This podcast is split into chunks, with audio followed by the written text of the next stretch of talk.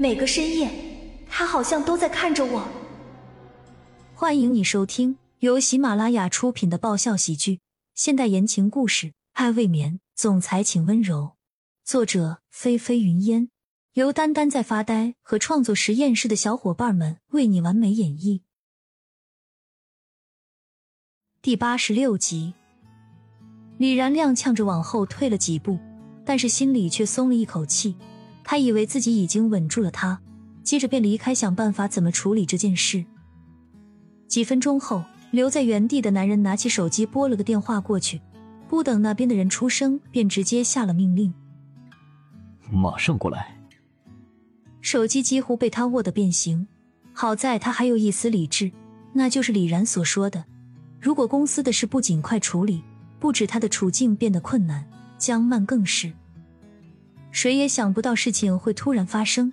今天一大早，洛氏股票好不容易有了明显的提升，可是就在这时候，网上突然爆出江曼和骆君年在酒店的照片。刹那间，已经被压下去的事又全部被翻了出来，连带着公司刚刚回升的股票也来了个前所未有的大跌。若是一大早，每个人都忙得晕头转钱，桌上的内线电话不断响起，骆君年接了一个又一个，不外乎是股票跌了，股东打开质问，或者是合作方打来探听消息的，更多的则是各个部门的总监打来询问该怎么应对的。砰的一声，愤怒的挂了最后一个电话后，骆君年再也控制不住，直接把内线电话给扔了出去，他双眼泛红。整个人处于一种极端易怒的情况之下。一个小时后，一个穿着普通的男人拿起车钥匙飙车离去。一路上，他的车速开得很快，甚至还引起了交警的注意。可是，交警在看到车牌之后，也只能当作没看到一样，任由男人像是在赛车场道上一样横冲直撞。一声刺耳的刹车声在商场门口响起。人们只看到一辆外形美观、一看就是天价的车刚刚停下，随即一个浑身充斥着怒火的男人下了车。骇人的气场让人们下意识的往两边站，不约而同的为这个一看就不能惹的男人让开一条道路来。但是男人对这一切毫不在意，他一早就定位了江曼的位置，所以一进商场便直接向二楼走去。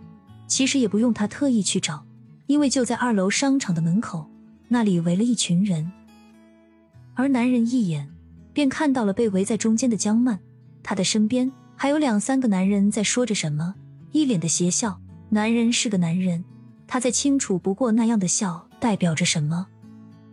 而江曼一脸惊慌害怕的被他的人保护在身后，想离开却无法离开。男人顿时火气上身，几乎猩红了双眼，他想也没想。几个大步推开挡在前面的人，直接走到了江曼的身边，随即一伸手抓住了挡在江曼身前一个男人的手。什么人？他娘的放！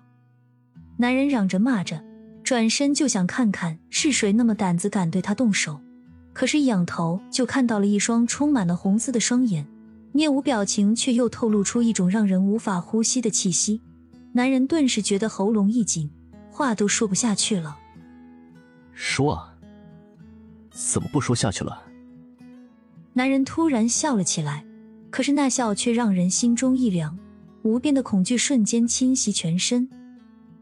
我我，男人结巴着，脸上又惊又怒的十分精彩。本集完，欢迎订阅本专辑《爱未眠》，总裁请温柔。更多精彩内容。请关注“丹丹在发呆”。